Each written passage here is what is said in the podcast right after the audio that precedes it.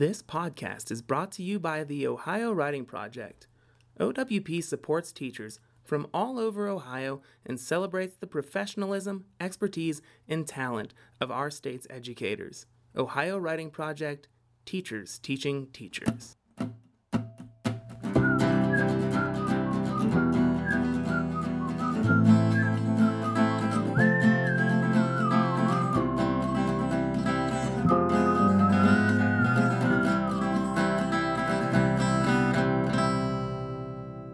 Welcome to Write Answers. I am Noah Waspy and I'm joined by Beth Rimer. Beth, how's it going? It is good. As always, I think, Noah. Good to be here.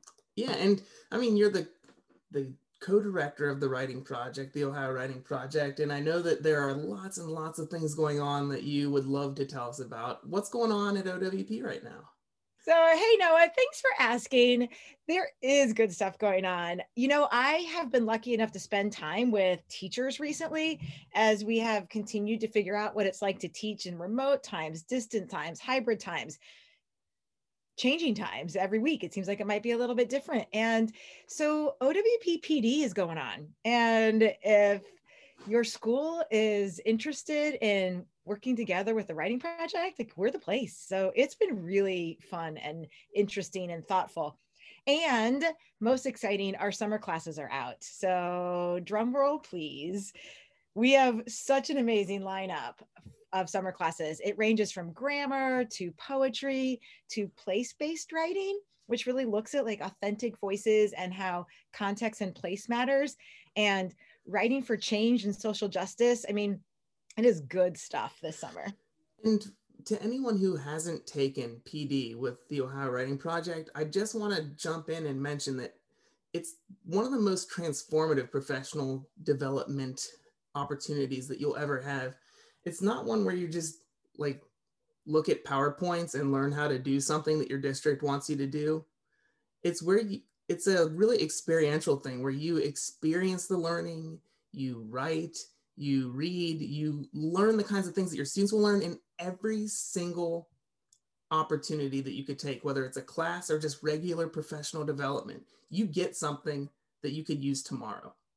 Yeah, like a really um, cool thing that you could use in your classroom tomorrow. Yeah, hashtag teachers teaching teachers, right now. exactly, exactly. All right, and all that stuff will be up on the website. So and uh, the website link will be in the show notes to this episode. So, how about we get to a poem? So, one of the, the things that um, sometimes uh, PD leaders for OWP will use is a poem called 15, maybe 16 Things I Could Worry About by Judith, Judith Viorst. She wrote uh, Alexander and the Terrible, Horrible, No Good, Very Bad Day. I found a really good complementary poem it's by Shel Silverstein. It's called What If. Have you heard this one before? Yes, I love so it. Good. I'm excited. Last night, while I lay thinking here, some what ifs, some what ifs crawled into my ear and pranced and partied all night long and sang their same old what if song. What if I'm dumb in school? What if they've closed the swimming pool? What if I get beat up? What if there's poison in my cup? What if I start to cry? What if I get sick and die? What if I flunk that test? What if green hair grows on my chest? What if nobody likes me? What if a bolt of lightning strikes me? What if I don't grow taller? What if my head starts getting smaller? What if the fish won't bite? What if the wind tears up my kite? What if they start a war? What if my parents get divorced? What if the bus is late? What if my teeth don't grow in straight? What if I get a tear in my pants? What if I never learn to dance? Everything seems swell, and then the nighttime what ifs strike again it brings me back to being in high school and junior high. right, right. And not only is that just fun to hear, right? Um, the the lyrics are always just the way the words are put together. I always love his poetry. But, you know, I mean, like I just had 20 ideas for use in the classroom. After we enjoy it one day, bring it back the next day. And we could have like an oral composing just that goes around the room and mm-hmm. we like throw up all kinds of what ifs. Just there's so many ways to just use that as a model too for just fun, fluent writing.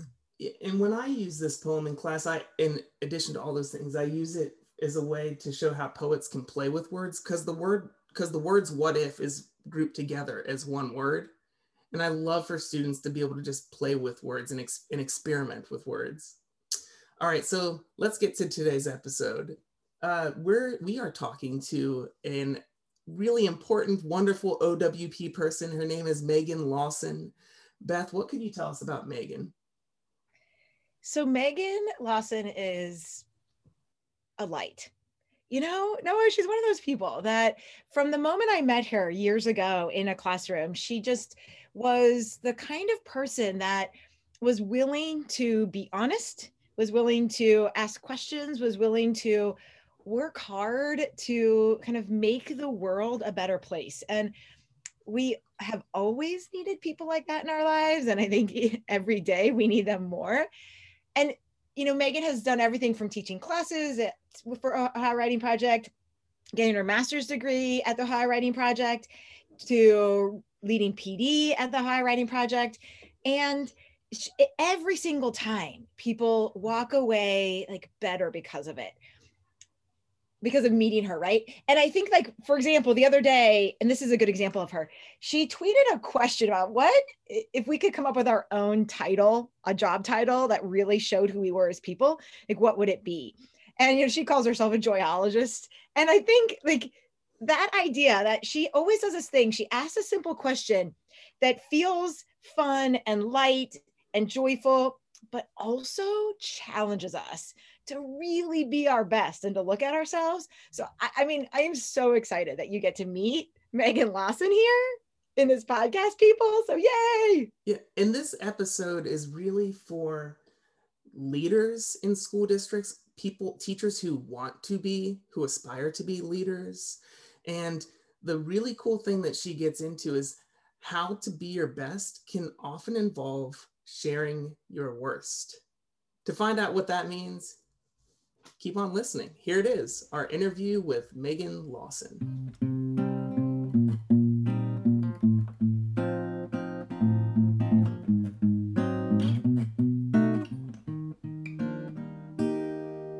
The whole premise is so often we put leadership as this thing that we're all aspiring to become. Like we're all searching for that next job and role that has a title that sounds leadership ish, whether it's department chair or assistant principal or principal. But the truth is, the strongest leadership in almost all schools, all schools, I'll just say, because I believe that in my soul, comes from the teachers. Uh, and yet there's so little that for teachers that's not focused on trying to get something else and instead just showing up and being our best selves in our current role as teacher. And so we spend a lot of time doing that kind of work together. So how long have you been working with his teachers? Did it just start this year? It just started this year. So in in your piece, when leaders go first, you talk about how. Well, let me just set up the situation. Uh, you meet with these two small groups of teachers about around leadership and being your best self as a teacher for about 90 minutes once a month, right? Yes. And after your October meeting, you said that you realized that your connection and your energy were lacking. Can you talk a little bit about what that was like? Yes. So picture me over the summer getting super jazzed and excited that I get to have these people that we are trying to create something special with. And I develop all this content that I'm also really excited about. And I hope that as I'm telling this story, teachers who might be listening will think of themselves, right? In the summer, like gearing up for a big year, planning your best content and lesson. And I was showing up in this space August, September, October, doing things like trying to build connection, yes, but being really trying to be really shiny for them. Like I wanted to win them over with my content, with what they were going to be learning, with whether or not I seemed like competent and smart about the stuff.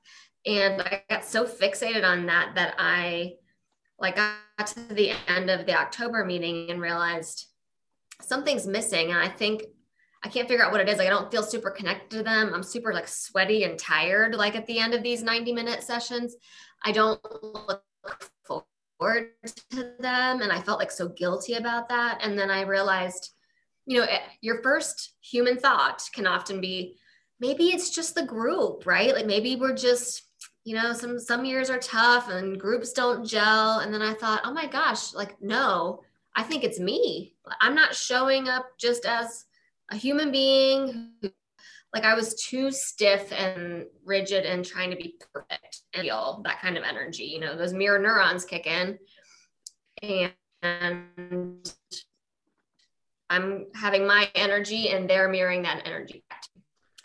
So that was a big aha where we just started our meeting with so can we just be people? Like i'm having a hard time. Like can we talk about that? And like we talked about it. It was like this feels right to me. Like this feels like this is supposed to be about. So what led like how did you get to that? I want to just slow down that part of the story a little bit because as teachers we hear this in the staff lounge or in staff meetings all the time. Like where teachers where we the, the default position is to victim blame. Like uh, these students are not are are quote unquote low this year or um, these this is a tough group like you said. We do that as teachers not just as it doesn't just happen to educational leaders right? Yeah. How did you get to the point where you defaulted to oh what do i need to change is that always been your default position or did that happen magically this time no that's a good question I don't think it was magical. Um, I think I do have a tendency to, I think it's just human to typically start with victim blaming, as you called it. Um, like I went through a cycle of emotions where it was like, let me blame the circumstances, right? Like it's because we're over Zoom. Ugh, like that just makes it hard to connect more. And then it was like, mm, maybe just all groups aren't going to mesh. Like maybe these people just aren't going to gel well and we're not going to have that same synergy that I've had with other groups before. And then I finally, like, after asking, asking, asking all those questions and not really like knowing for sure the answer, I got to the point where it was like, okay, what is the common variable though between each of these meetings and how they're set up, how they're run? It's like, that's me. Um, I am the common denominator here. So I keep using math terms. I don't even know if they're right, by the way. I just, I hope they're right. Maybe they're smart. I don't know. Um, but I realized that the only thing at the end of the day that I really can control, whether it was true or not, was myself, right? So I might as well tinker with this and try and experiment. I already don't really love how it's going. So, like, how bad could it be if I try something different? I just kind of got to that place where it was like letting go of that and just try and see. So, why do you think that so many of us are reluctant to show a less than perfect version of ourselves or show other people that we're having a hard time? Hmm. I think, gosh, that's a great question. You could build a lot of episodes around that, by the way. I know for me personally, a lot of leadership that I've watched growing up, whether it's instructional models in the classroom, whether it was me as a teacher watching other people lead in positions of authority, I only got to see like the shiny self, right? Where people show up with the plan and the right answers and like they're calm and collected. And you just kind of look at them and you say, wow, this person's a unicorn. Like, how do they, how do they, how are they doing all this stuff? And I never got to see the messy middle. I never got to see you know, most it's just like social media, right? You look at social media and it's people's highlight reels, and you don't get to see all the stuff for people who've really achieved great things. You don't always get to see the journey, which was not just step, step, step, step. It's more just like that messy mm-hmm. uh, scribble of fail, try again, pivot. I haven't gotten an inside view of that uh, for much of my life. Um, but I've had the good fortune over the last I don't know, five to eight years to see more leaders demonstrate that kind of vulnerability and open with it. And when they do that, I think it makes other people who are not, who are serving under them feel safe. Like, oh, okay, ever like this person who I really respect and is doing awesome stuff is struggling. Like, my struggle can be normalized and it's okay for me to talk about it. So once you um, normalized the struggle by just opening up yourself, by going first as a leader, right? Um, what are some of the specific kinds of differences you notice. I, I don't want you to violate these teachers' privacy, but as much as you can, can you tell us some of the things that you notice happening? Well, sure. It's just like in the classroom where um, you something goes really well, and some a student writes you a note, right, or something, and you realize, wow, I really am making a difference. And it shouldn't surprise us, but yet it happens every time where we're almost just amazed at that what we did really mattered and it mattered deeply. So in my case, I even offered, here's a nice example that will um, honor their privacy. I asked them for very specific feedback. That's another post on my blog was just about like what feedback can do for us. And I asked them for really honest feedback about the sessions and one of them had a really great point about how when we're in a group we can talk and connect but we can't always connect at an even deeper level and how nice would it be if i were to check in with them in between sessions to provide um, support for the, the work you know, leadership project or just to talk as people and i I remember feeling a bit skeptical. Like, okay, I'm going to offer that schedule an individual time with me. If you like, I'd love to connect with you. And I remember thinking, like, nobody's going to do that. Nobody's going to like sign up for like a one on one with me. Like, everyone's so busy.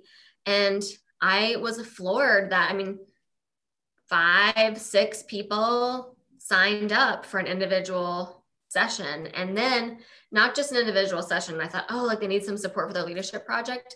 Like they just wanted to talk, like personal development stuff, whatever, talk about the struggle, just like talk as people. And I was just blown away by that. And I guess I don't even know what your original question was at this point because I just I got so hung up on talking about that story. But that was an indication to me that we are onto something and our connection is meaningful. And it reminded me never to not offer something or not try something just because there's that side of you that says that cynical side that says, "Oh, people are to hate that." Um, because if there's one person that it can benefit, it was worth it.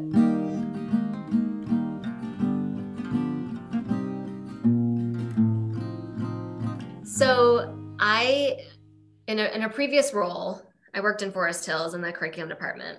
Uh, I was the associate director of secondary curriculum and instruction.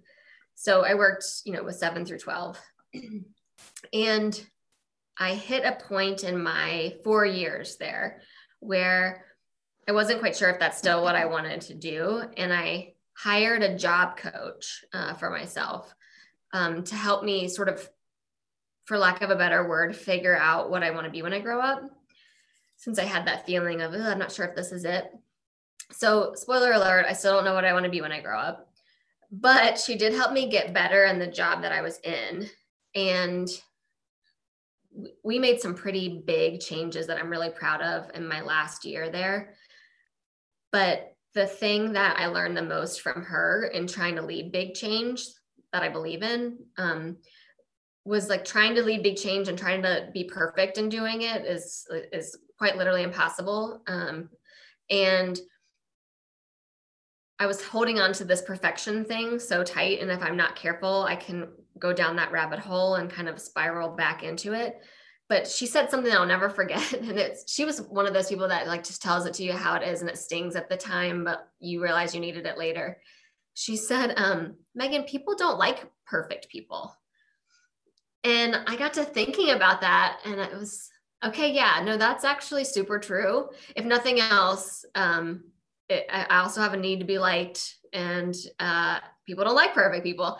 So I tell you all that to say, um, when I let go of trying to be so together while trying to bring this group together, um, and went ahead and let some of those imperfections show, I think that that level of authenticity built our level of connection which led them to them being more open to, like i don't think they would have wanted to meet with me one-on-one because who wants to meet with somebody who seems just so shiny and perfect and put together all they're doing then is reminding you of everything that you feel is inaccurate inadequate about you and yourself and your work don't you think that's why books like we got this by cornelius minor can be so powerful because he, he's talking about these things that we can do to make positive change, but he's also showing these moments of massive failure in his teaching career that spurned him toward this change.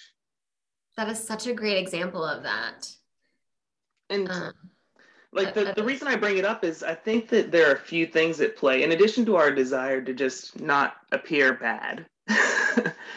um, we're we're surrounded by like these expectations of perfection in a lot of the books that we read as teachers. Like when we read a, a book that has research, maybe we read one of John Hattie's books, or maybe we read Marzano, or maybe we read one of the action research teacher books, like something by Kittle or Gallagher. Um, we see these perfect expectations. Like, if you do this, you're more likely to succeed. Look at this really cool creative lesson that I taught. You can teach it this way too. But the thing that we don't really focus on enough, maybe, is like when we read those, like Hattie's research, none of his research says that if you give feedback in this specific way 100% of the time, it fixes everything and you're a perfect teacher. It has an effect size of like 0.6, which means, you know, a certain percentage of the time it's going to make a big impact. But there's still a lot of wiggle room because you're working with human beings, not cogs in a machine, right? Yeah, that is so true. It's interesting that we we put that level of weight on it ourselves, even when Hattie is not saying that when you read it. So I think that that's really powerful, like the work you're doing with reminding people, like this really should start maybe from a place of vulnerability because this work is hard. So was let's talk about a protocol that I really like that you use to try to dig into these imperfections because I bet that just saying, "Hey, I'm imperfect. Here's what I'm struggling with," that doesn't unlock the flood floodgates for every human, right? You used a really cool protocol called the blob tree. Do I have that right? Yeah, that is right. Can you describe that for us? So the blob tree is uh, a strategy, and I think if you just Google blob tree, you can find um, the, the website and, and all the images. I can't take credit for the creation of the blob tree. It's a resource that I discovered actually from my friend Allison Curran at Hamilton County, who used it with our team. We do some weekly check-ins as a team. And it's a, a a way for people to respond to all these visual blob images of people on a tree. Um, and they all have different expressions on their faces and different body language and positions that they're in. And as you're looking at it, you can ask people, you know, in this now moment, which blob best describes how you're feeling, how you're doing? And I think it works well because our brain is designed to respond to stimulus. And I get some of that language that I just rattled off from my experience with um, Eureka Ranch and innovation engineering in the Newtown, Ohio area. They um, are known for their ability to create, communicate, and fast track big ideas and to help others to do it. And that's some of the work that we do on in this leadership cohort is is I'm helping people with some various tools from that and, and from other places to, to make change possible in their school as a teacher. But they say that uh, in innovation engineering, they would tell you that most ideas, for lack of a better word, are crap. Like most ideas are pretty not great. But we, what happens is um, we end up going with whatever the one idea is because it's the only idea in the room or it's the loudest voice, right? And I could tell you a lot about that, but all of that to say, um, often we wonder why when kids are writing in the classroom and we just give the prompt, the prompt isn't enough. Or we just ask the question of the group, chirp, chirp, nobody's talking. Um, a lot of times it's, it's actually just human nature. Our brain um, is designed to respond to stimulus. We get better ideas whenever we're talking with other people and there's diversity of thought in the room. We get better ideas when we have visuals, things that are connected to each other or not to look at. That's why gallery walks work really well um, when kids are writing or adults are writing. And so, what I love about the blob tree is I feel like it honors that about the human experience and the brain. We are designed to respond to stimulus. So, we don't always know how we're feeling or thinking at any given moment, right? Mm-hmm. And you give me something to look at, and I start have to ask it, start asking myself, I feel drawn to this one. Why do I feel drawn to this one? Why do I feel curious about that one? Um, and I think it just leans into what is just true about our human nature. And it seems like you're tapping into something that we can also use in our classrooms. that's another reason why I thought would be interesting for every teacher to hear about. It's almost like that that poster that counselors use with all the different kinds of faces that match emotions. Because a lot of times when we're kids especially but also when we're adults we have this generalized anxiety that we can't really pinpoint right? And you said in your piece you worry that if we don't share our struggles as leaders we make leadership something that only perfect people do can you say something can you talk a little more, more about that quote yeah oh I easily fall victim to trying to be or seem perfect. I'm still working on this. I think it's going to be a lifelong struggle. I don't know if you're familiar with the Enneagram, but I've taken the Enneagram. I find it super interesting. And I'm a classic three. So threes are the achievers. Threes that are worst. Um, are we both have this deep seated belief that we are unlovable and we are out there trying to win the love and affirmation and affection of other people. We're trying to show other people, look, I'm a worthwhile person, like I am worthy of love and belonging. Um, and I just have to wonder how many of us are out there trying to win love, um, that our worth is coming from the wrong kinds of places without us realizing it. And as a result, in an effort to you know win people over or feel successful and therefore feel good about ourselves that we whether we're leaders and we have a leadership title or we're leaders and we don't even realize it because every human being has leadership in some capacity that that that is fueling then the way that we are approaching our work instead of letting connection and our humanity and the messiness that is all of that connect us with others and lead the work.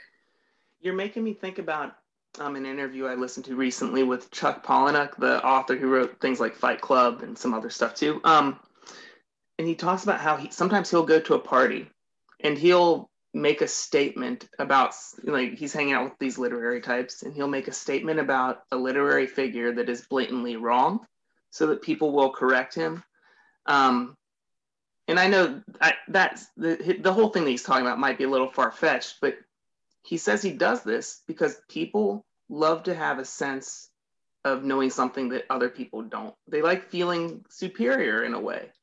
He says that when he writes his characters, he likes to write his characters so they don't know something that the reader does. And it makes the reader feel like the stronger connection. And I feel like one of the things that you're really hit, tapping into by showing that your leaders are not perfect is it makes other people it brings other people into the fold and it makes them feel more connected. If people can feel like they can bring something to the table that you're not bringing they're more likely to participate right? Yes. And i've been really working on so interesting. First of all i found that super interesting about that author. I need to um, get that information from you after. I've been working on elevating other people's voices in the spaces that I'm in because by nature of if I'm the organizer of this group, this PD, this if I'm the leader of the school, whatever, um, I should be listening for the magic that is within the other people and, and looking for their potential and looking for ways to magnify their potential. Um, that should be more rewarding and satisfying to me than my voice and me knowing. Um, and so for, I've been practicing it with this teacher leadership cohort. There are things that I think of, oh, I that reminds me of this one book or this one thing that I should st- should say. But I think it tends to be more powerful if I ask a few more probing questions and I let someone else get there and the group hears it from that person who's a member of the group who now has just become you know the giver of some really important wisdom and actually knows more about more than i knew in my first thought that i had about the thing. And so i don't know i'm just working on that. And i think often it, we're eager to like show everybody like look at all this stuff that i know look at all this stuff that i can do. But true leadership is that if you're if no one's following you you're not a leader. Um, and i think the way to get people to follow is to realize that you see what's in them and you want to develop and elevate that and celebrate that versus like look at me being awesome um so and, yeah, I don't know. If I, no, if I might jump in there, how do you balance being publicly imperfect with maintaining your credibility as a leader? Oh, that is really important and good. It is. It's really important and good.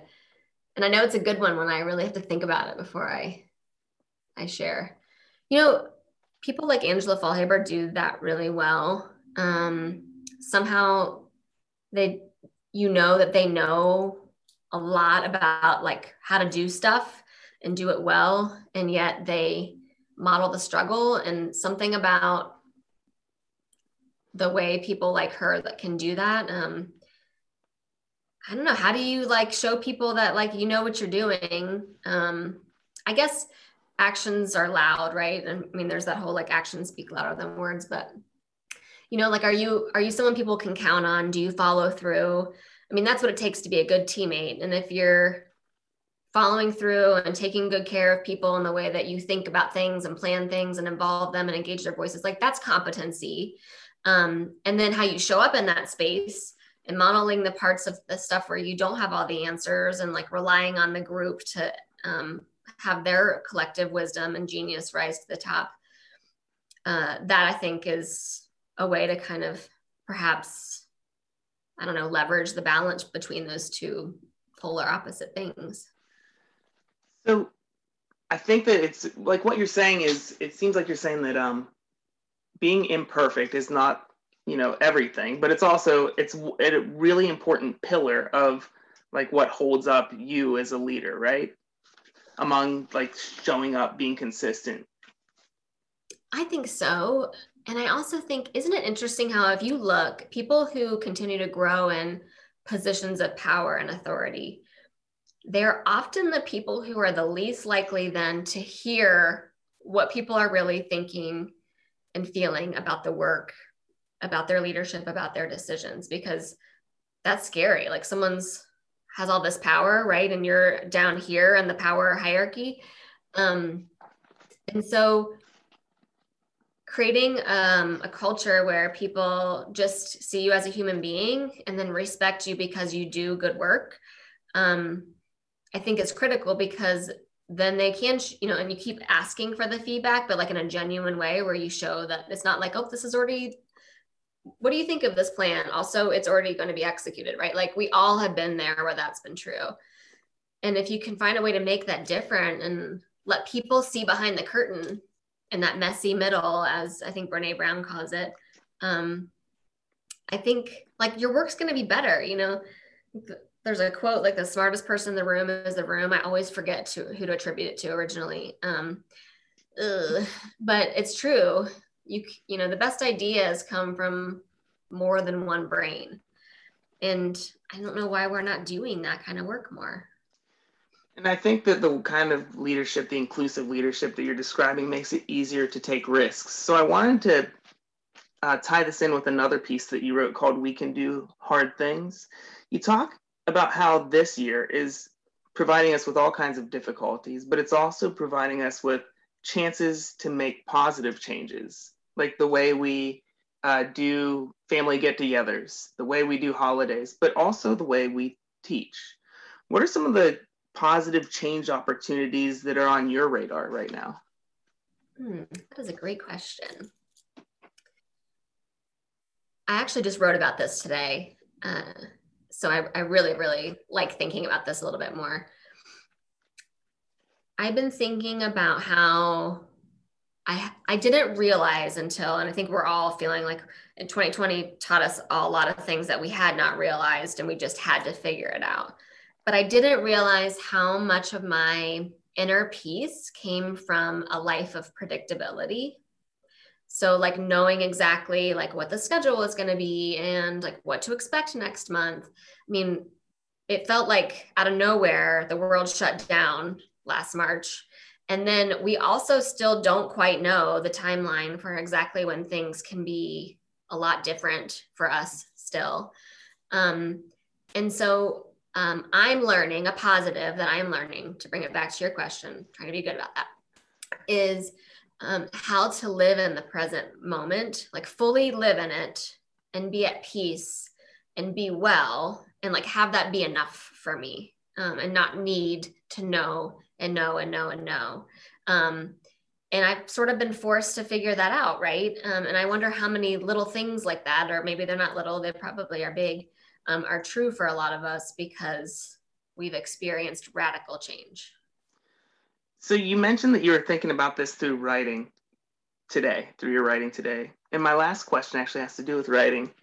Oh, good. You know, it's the Ohio Writing Project. National I know, we got to bring Project. in writing. So, how has writing changed the way that you teach and the way you work with teachers? that is I, I keep saying it i'm like on uh, like on repeat that is a great question but it really is writing gets me to slow down um, and examine things that are in my brain and in my heart that I didn't realize were there before. And, and what do I think about those things that are there? Um, and it's sort of it's almost like a little discovery mission for me. Um, there was a quote that I just was, I love the book Big Magic by Elizabeth Gilbert. And for people who haven't read it and, and who enjoy trying to tap into their own personal creativity, I highly recommend it. But she says something along the lines of within each of us, the universe has buried hidden jewels. Um, and it, it really is up to us to discover them. Something along those lines. Probably butchered it. Super good. Look it up but that's what writing is for me is exploring what hidden gems are there um, that make me feel more connected to myself and my purpose and the difference that i want to make in the world and what i wrote about today was also about how i have a tendency to make myself small um, in the sense that it is more comfortable for me to not draw attention to myself um, in certain spaces or not talk about how I'm really thinking or things that I'm thinking about that are really controversial or not to call somebody out if something like in my spirit doesn't feel right because of something that they said toward another person or toward me. So many times I've done nothing. Um, and writing has helped illuminate that for me. And also, writing makes me feel bigger. It makes me feel like I can expand. And like if I share my writing with other people, it's like this part of me that was working through something like it grew and grew and grew into this thing and then i feel bigger because i like shared the thing with other people and now it's in their heart and mind to think about the thing and it makes me feel like i can expand and i would say that that writing has been like free therapy um, and a way for me to practice being big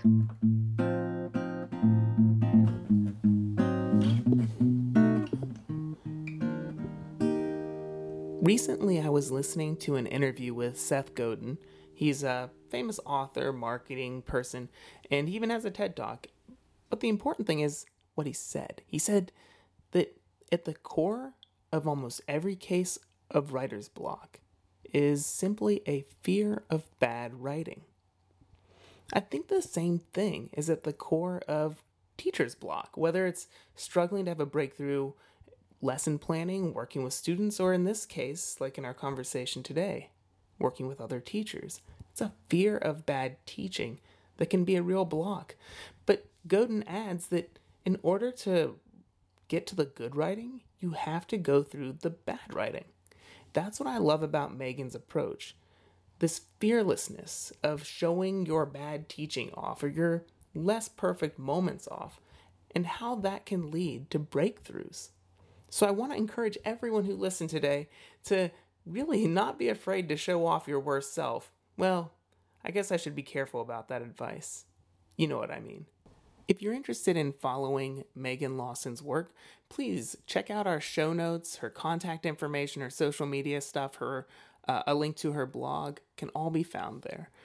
In addition to that, in our show notes, you can find out ways that you can get more involved with the Ohio Writing Project. Whether it's new classes, writing groups, or other kinds of opportunities, OWP is constantly putting out amazing content, workshops, and other kinds of professional development that you could be involved in. So be sure to check out, once again, those show notes. And thank you, as always, for tuning in to Write Answers.